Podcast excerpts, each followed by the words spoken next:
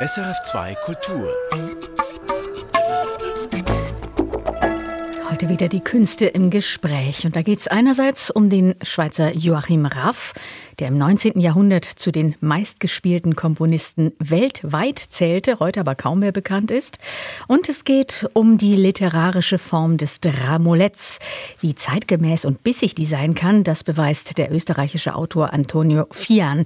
Der schreibt Mini-Dramen für die österreichische Tageszeitung Der Standard und kommentiert darin das aktuelle Tagesgestehen. Darauf können Sie sich dann in einer guten Viertelstunde freuen. Diesen Schweizer Komponisten, den kennen wir kaum. Joachim Raff, geboren am 27. Mai 1822, also vor rund 200 Jahren. Und der Wiederentdeckung dieses romantischen Sinfonikers widmet sich die Joachim Raff Gesellschaft in Lachen, dem Geburtsort von Raff. Benjamin Herzog hat sich dort in die Klangwelt Raffs eingehört.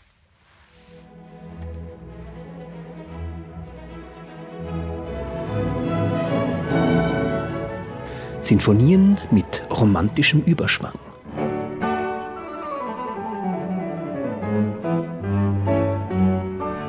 Sonaten für die besten Virtuosen seiner Zeit.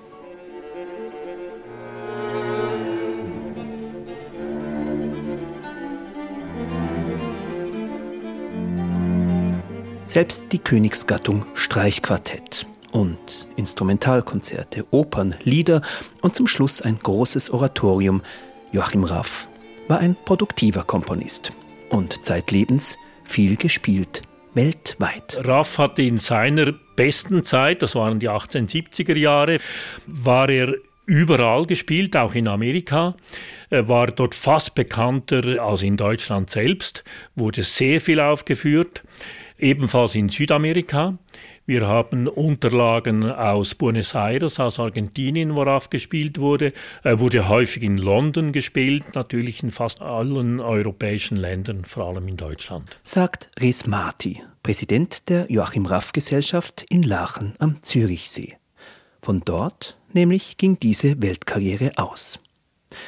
Joachim Raff wird am 27. Mai 1822 in Lachen, Kanton Schwyz, geboren vor 200 Jahren. Ein Schweizer Komponist, der es weit bringen wird. Les Marti im Ausstellungsraum des RAF-Archivs in Lachen präsentiert ein Notenblatt, handbeschrieben.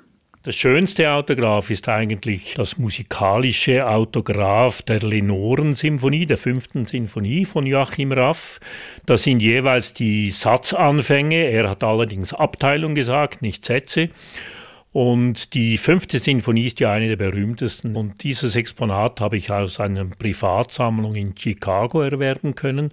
Da sind wir besonders stolz drauf. Da hat sich Joachim Raff riesig Mühe gegeben, vielleicht einem Sponsor von ihm, einem Donator, wie auch immer. Also da hat er sicher zwei Stunden ist er hingesessen und hat diesen Autograph geschrieben. Man könnte ihn sofort ab Blatt spielen.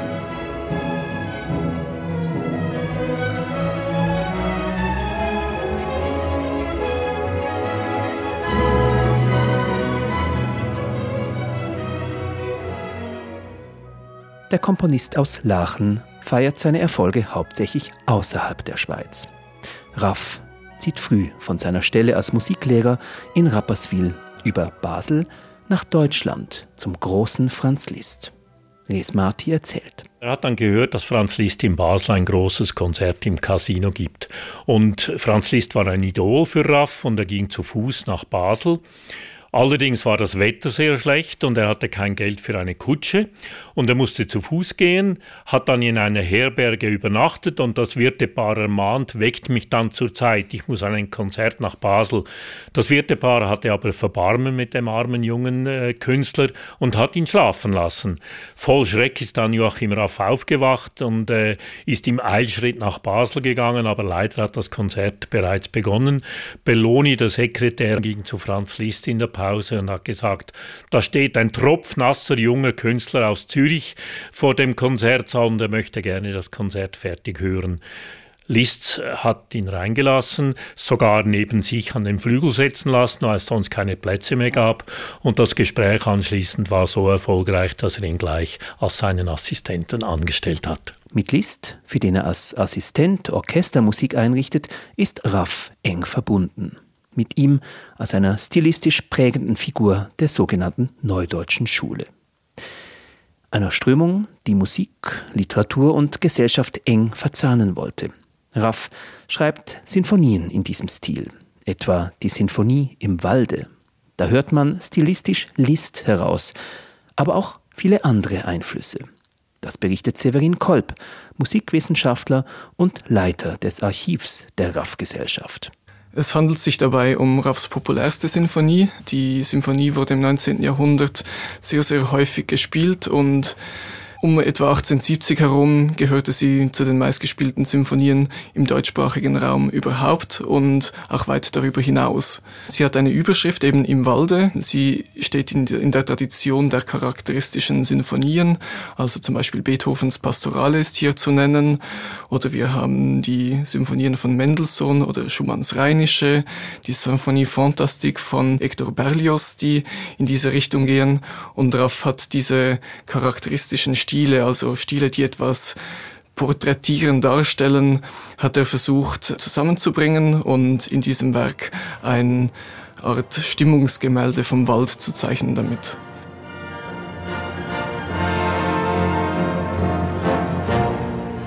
Der erste Satz beginnt mit Hornrufen und seiner pastoralen Stimmung. Tschaikowski hat diese Hornrufe sehr, sehr geschätzt und fand, dass es eigentlich kein besseres Mittel gäbe, um den Wald darzustellen, als mit, mit diesen Hornrufen. Im zweiten Satz kommt es dann zu einer Liebesszene. Raff hat später ein kleines Programm dazu verfasst, wo wir erfahren, was dahinter steht. Im dritten Satz, einem Elfenscherzo, nach Mendelssohnscher Prägung, kommt diese Melodie wieder auf, aber umspielt von diesen wusselnden Triaden, die dem Ganzen einen sehr spielerischen Charakter geben. Und dann im Schlusssatz, da kommen dann die düsteren Seite des Waldes zum Tragen. Eine wilde Jagd. Frau Holle und Wotan tauchen auf und spuken wirken sehr, sehr tumultuös in diesem Stück und die Waldatmosphäre, die in der langsamen Einleitung äh, ausgebreitet wird, kommt dann am Schluss zu einem wunderschönen großen Sonnenaufgang. Also hier haben wir noch ein bisschen Listsche Thementransformation mit eingebaut.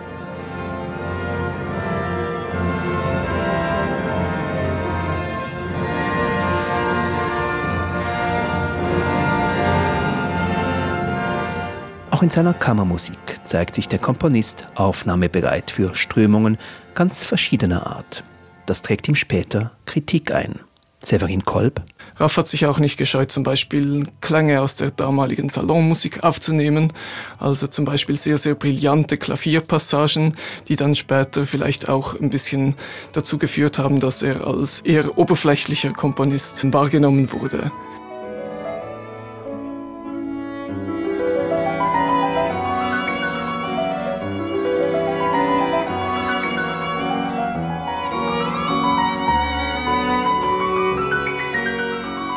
Ihm wurde häufig Eklektizismus vorgeworfen, also dass er ein Komponist sei, der nicht sonderlich originell sei, sondern der die verschiedenen vorliegenden Stile in seinem Werk einfach zusammengewürfelt habe. Und was würde er, Severin Kolb, denn dazu sagen? Das stimmt gewissermaßen, wenn man es positiv dreht.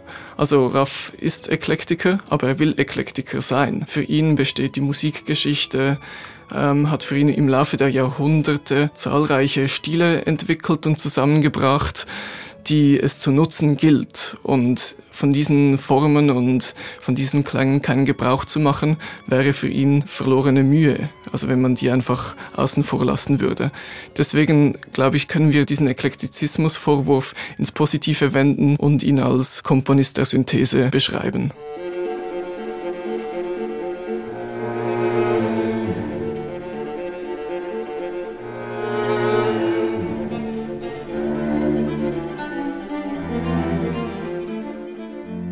Joachim Raff. Nach seiner Weimarer Zeit mit Franz Liszt zieht er nach Wiesbaden zu seiner Verlobten Doris Genast, eine Schauspielerin, die er später heiratet. In der Wiesbadener Zeit emanzipiert sich Raff als Komponist. schreibt den Großteil seiner Kammermusikwerke und der elf Sinfonien, die ihn zeitweise zum meistgespielten Sinfoniker Deutschlands machen. 1877 übersiedelt das Ehepaar Raff nach Frankfurt. Joachim Raff ist dort Gründungsdirektor des neuen Konservatoriums. Eine zeitraubende Aufgabe.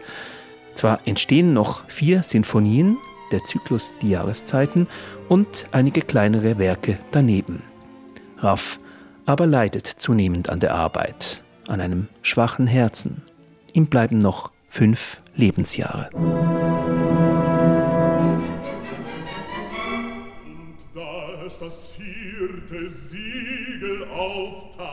Eines seiner letzten Werke ist das Oratorium Weltende, Gericht, neue Welt.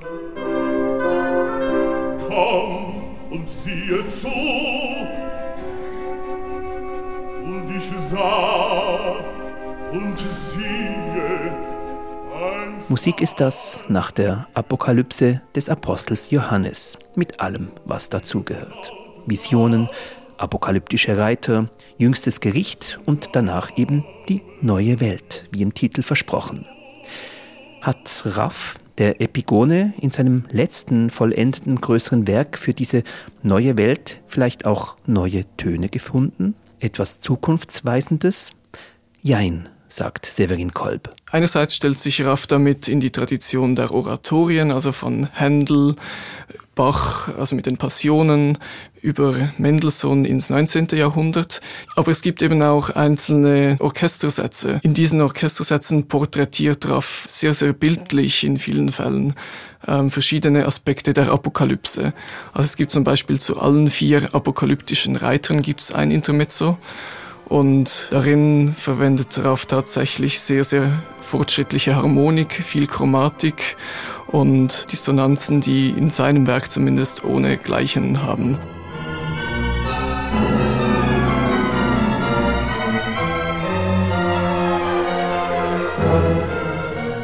Zum 200. Geburtstag von Joachim Raff publiziert der renommierte Musikverlag Breitkopf und Hertel in seiner Urtextreihe unter anderem dieses Oratorium. Damit ist der Schritt aus der Nische gemacht. Mit gutem Aufführungsmaterial. Und dafür sorgte im Hintergrund die in Lachen ansässige RAF-Gesellschaft. Noch einmal deren Präsident, Res Marti. Wir haben es geschafft, nach ersten zögerlichen Bemühungen auch die Wissenschaft zu gewinnen, ist das jetzt eigentlich hochprofessionell. Uns unterstützen verschiedene Universitäten, verschiedene Hochschulen, verschiedene private Forscherinnen und Forscher, auch Verlage. Breikopf Hertel ist äh, völlig auf den Zug der Wiederentdeckung von RAF aufgesprungen. Und in die Tiefe, diese Nachhaltigkeit, die ist mir fast wichtiger als eine schnelllebige, rasche Verbreitung und dann verschwindet er wieder. Ich glaube, mit Forschung kann man erreichen, dass die Werte von RAF, die Musik von RAF in der Tiefe wieder erkannt und damit auch verbreitet wird.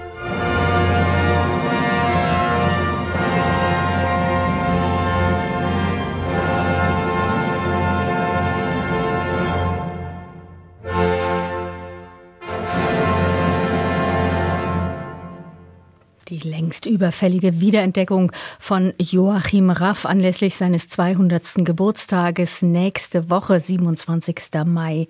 Benjamin Herzog war in seinem Geburtsort Lachen unterwegs. Und auch wir sind ein bisschen an dieser Renaissance mitbeteiligt, sind dabei, wenn Raffs Oratorium Weltende Gericht Neue Welt nächste Woche in der Pfarrkirche Lachen aufgeführt wird, am Vorabend des 200. Geburtstages. Wir senden den Mitschnitt dieses Konzerts dann ein paar Tage später, am Pfingstmontagabend, den 6. Juni. So. Wurstgeschichten. So heißt das neue Buch des österreichischen Schriftstellers Antonio Fian. Und dahinter verbirgt sich eine Sammlung von Minidramen, im Fachjargon Dramolette genannt. Das sind kurze Theaterstücke in der Länge so von einer bis zwei Buchseiten, die allerdings auch eher in Buchform erscheinen, als dass sie auf der Bühne aufgeführt werden. Antonio Fian jedenfalls hat sich schon Mitte der 1980er Jahre dieser Form verschrieben und veröffentlicht seine Dramolette seit vielen Jahren auch in der österreichischen Tageszeitung Der Standard. Wurstfragen ist bereits sein siebter Sammelband. Mein Kollege Michael Luisier, der hat das Buch nicht nur gelesen, nein, er hat Antonio Fian zum Gespräch getroffen. Und wo tut man das in Wien? Natürlich im Kaffeehaus. Was fasziniert Sie so an der Dramolett-Form, dass Sie das schon so lange machen und immer wieder neu machen? Ich finde, es ist eine sehr abwechslungsreiche Form. Man kann die verschiedensten Stilmittel verwenden. Also sei es vom klassischen Dialogstück über surreales Theater, Dialekttheater. Dann gibt es viele Stücke, die sozusagen dramatische Gedichte sind. Also es ist sehr abwechslungsreich und hat mich eigentlich nie gelangweilt. Im Begleitmaterial zum Buch habe ich das Wort Geschichtsschreibung entdeckt. Ist das der Grund, warum Sie das so schreiben? Also eine satirische Art der Geschichtsschreibung? Ja, es ist jetzt also nicht äh, vordringlich, dass ich mich jetzt als Chronisten verstehe. Das ergibt sich eher dadurch, dass ich das jetzt ja seit jetzt schon Jahrzehnten in einer gewissen Regelmäßigkeit mache in der Tageszeitung, der Standard, greift man einfach äh, oft aktuelle Themen auf und also was haben wir jetzt 22, man kann sagen seit fast 25 Jahren erscheinen die Dramolette. Das ergibt sich also fast selbstverständlich. Karl Markus Gauss hat das einmal eine Nebengeschichtsschreibung genannt und das ist ein, ein Terminus, der mir sehr gut gefällt. Also ich habe auch so im, im Hinterkopf also nach meinem Tode äh, das Ganze, das dann ein, ein Riesentheaterstück ist mit dem Titel Bilder des Friedens. Ich hoffe, der Friede hält an so lange. Das stimmt, das ist, äh, das habe ich auch irgendwo gelesen. Es ist ja eigentlich ein Monumentalwerk. Das ist jetzt nicht nur einfach der siebte Band, sondern das ist ein Lebenswerk, was Sie da schreiben und immer weiter schreiben. Ja, im Grunde, es war nicht das solches geplant, aber es, es, es hat sich ergeben. Ja, es hat sich ergeben. Sagt Antonio Fian im Gespräch über seinen neuen Dramolettband Wurstfragen. Aber hören wir uns doch eines dieser neuen Dramolette mal an. Aufgenommen in der Wiener Stadthalle am Abend vor unserem Gespräch. Wien, Spielplatz in der Venediger Au. Auf einer der Bänke eine Frau um die 30 mit ihrem circa achtjährigen Sohn. Sie trägt ein weißes T-Shirt mit dem Wiener Wappen und der Aufschrift Kulturschutz. Sohn Mama, Mutter Ja Robin.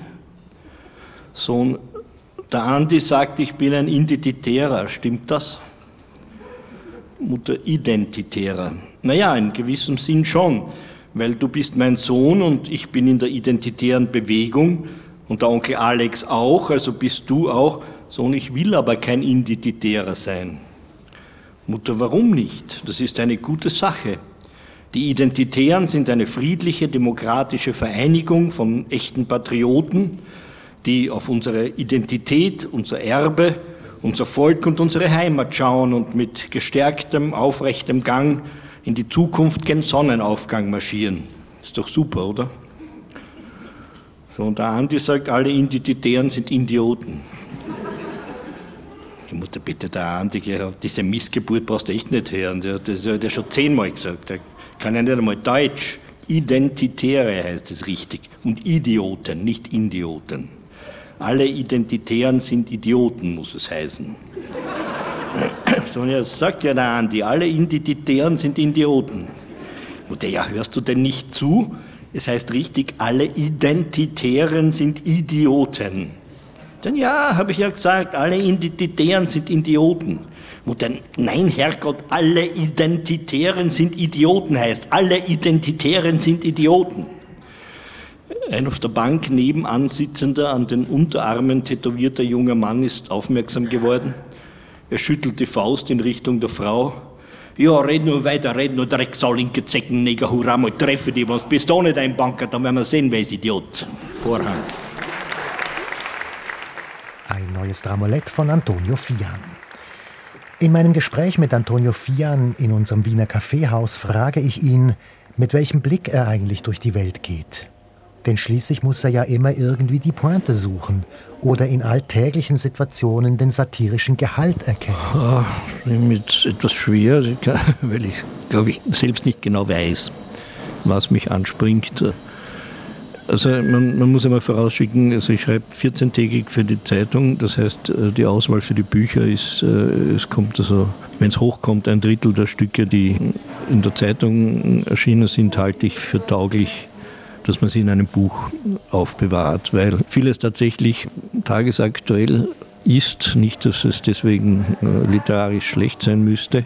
Aber es kommen Namen vor, die dann, oder Ereignisse, an denen das doch stark angebunden ist und die man drei Jahre später vergessen haben wird. Es ist jetzt nicht so, dass bei den Stücken im Buch das nicht der Fall ist. Es steht da oft auch die Materialzeile darunter, also worauf es sich bezieht, aber die Stücke, die ins Buch kommen, gehen doch äh, über die Tagesaktualität um, um einiges hinaus. Es, fällt mir also auch auf, weil ich das jetzt ja schon so lange mache, dass ich manche Stücke von vor 15 Jahren eins zu eins wieder einsetzen könnte und man würde sie auf eine jetzige Situation beziehen. Das ändert sich interessanterweise leider nicht sehr viel und vor allem nicht sehr viel zum Besseren. Gibt es da ein Beispiel dafür, also etwas, was immer mal wieder vorgekommen ist in diesen letzten 15, 20 Jahren?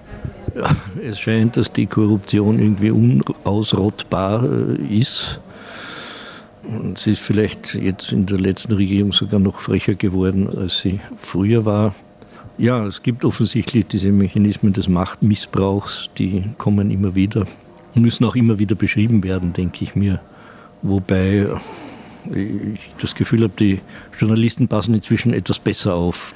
Also es ist nicht mehr so sehr Aufgabe der Literatur, auf sowas hinzuweisen, äh, wie, ja, wie es im Frühjahr war. Also man, man denkt ja so an die ganze Waldheim-Affäre und so. Also es waren Sachen, wie, wie dann tatsächlich also jetzt diese Waldheim-Geschichte zum Beispiel aufkam in Österreich hat es mich persönlich eigentlich schon gelangweilt, weil wir in der Literatur das längst verhandelt hatten ja, und längst also äh, gebrüllt hatten.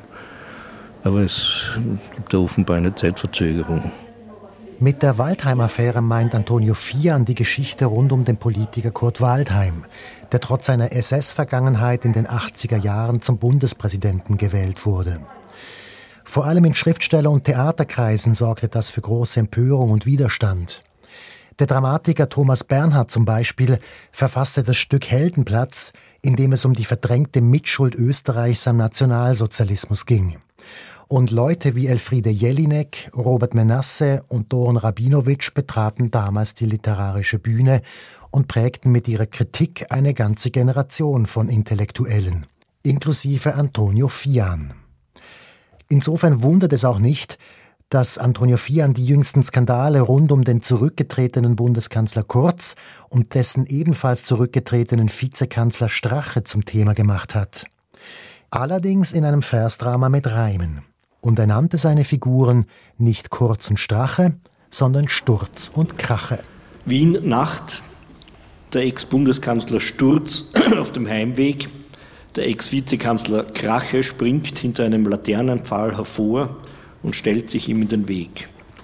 Sturz, sieh da, der Arbeitslose, weg da, geh mir aus dem Licht. Krache, machst dir in die Hose? Sturz, das tu ich sicher nicht. Sag, was willst du, du Verräter? Sag es, aber bitte schnell. Willst du spielen, schwarzer Peter? Willst mich fordern zum Duell? Krache, nein, nur diese Falle, wer von euch hat sie gestellt? Du allein? Wart es ihr alle, die mein Leben mir vergällt? Gemacht, dass mich nun alle hassen und auf mich herunterschauen? Fast hätte Philippa mich verlassen, die Göttin unter allen Frauen. Im Licht der Lampe blitzt die Klinge. Krache, sprich noch ein Gebet, weil ich jetzt an um dich bringe. Sturz fällt auf die Knie und fleht, tu es nicht, ich geb's verloren und gesteh, jedoch nicht da, denn die Wände haben Ohren, hier wie auch in Ibiza. Krache gut, bei mir zu Hause. Morgen früh, dreiviertel zehn, Philippa macht uns eine Jause, dann wirst du lückenlos gestehen. Belügst du mich, stech ich dich nieder. Drum denk gut nach, du hast die Wahl. Bei Philippa sehen wir uns wieder. Vielleicht zum allerletzten Mal.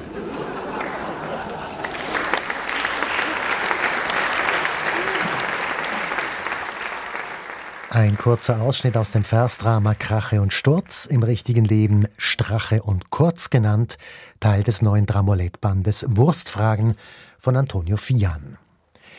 Höhepunkt dieses Dramolettbandes aber sind zwei Figuren, die Antonio Fian schon sehr lange beschreibt und die in Österreich bereits einen gewissen Kultstatus erreicht haben. Es handelt sich um zwei ehemalige Beachvolleyball-Nachwuchsspieler aus Klagenfurt in Kärnten, die heute als Security-Leute in einem Klagenfurter Strandbad arbeiten. Eine etwas wirre Ausgangslage könnte man sagen. Aber Antonio Fian erklärt mir die Hintergründe in unserem Gespräch und die sind auch wieder politisch. Der Beachvolleyball verbindet sich mit der Ära Haider in Kärnten. Haider hat aus vielen Gründen sehr gern Beachvolleyball gesehen und äh, Kärntner Nationalsport ist ja Eishockey. Im Gegensatz zu Rest Österreich ist, ist Kärnten eine Eishockey-Nation, wenn man so will, und versucht es als zweiten Nationalsport zu etablieren. Und so bin ich auf die Figuren gekommen. Also, weil, wenn man Sport etablieren will, braucht man auch Nachwuchs. Und ja, es hat mir einfach Spaß gemacht, die so ein, ein bisschen, weil ich ja, ich bin ja selbst Kärnten, allerdings aus Westkärnten, nicht vom Wörthersee, sondern vom Milstädter See, ein bisschen diese Kärntner Eigenheiten einzubringen und die Kärntner Sprache. Verstehen Sie sich als Dialektschriftsteller auch? Auch, ja, auch. Ich schätze Dialektliteratur sehr. Nicht alle, aber grundsätzlich den Dialekt als Mittel der Literatur, der in der österreichischen Literatur momentan leider einen sehr niedrigen Stellenwert hat. Wenn man zurückdenkt an die 60er, 70er Jahre mit äh, Artmann Wiener Gruppe, Ach Leitner, äh, seinem oberösterreichischen, also da war das hoch angesehen und wurde als Mittel der experimentellen Literatur eigentlich verstanden. Aber wenn man also an Artmanns Schwarze Tinten denkt, war das auch hochpopulär, obwohl das Buch, ja, wenn man es liest, das muss man wirklich laut vorlesen, sonst besteht keine Chance, so, so wie Hartmann einen Dialekt schreibt. Ich habe eh das Gefühl, dass das Vorlesen die richtige Form für diese Stücke sind, fast eher noch als Vorspielen. Ich denke auch, dass das Vorlesen wichtig ist. Also ich vergleiche es manchmal, also ohne, ohne mich jetzt da äh, vergleichen zu wollen, mit Ernst Jandl. Also Ernst Jandl musste man einmal gehört haben, damit man ihn dann selbst lesen kann. Und ich denke, dass es bei den Amuletten zumindest nicht schadet, wenn man wenn man es einmal gehört hat und dann, also insbesondere die Beachvolleyballer, würde mir ja wünschen, dass irgendjemand eines Tages ein Hörbuch macht, aber es ist noch niemand auf die Idee gekommen.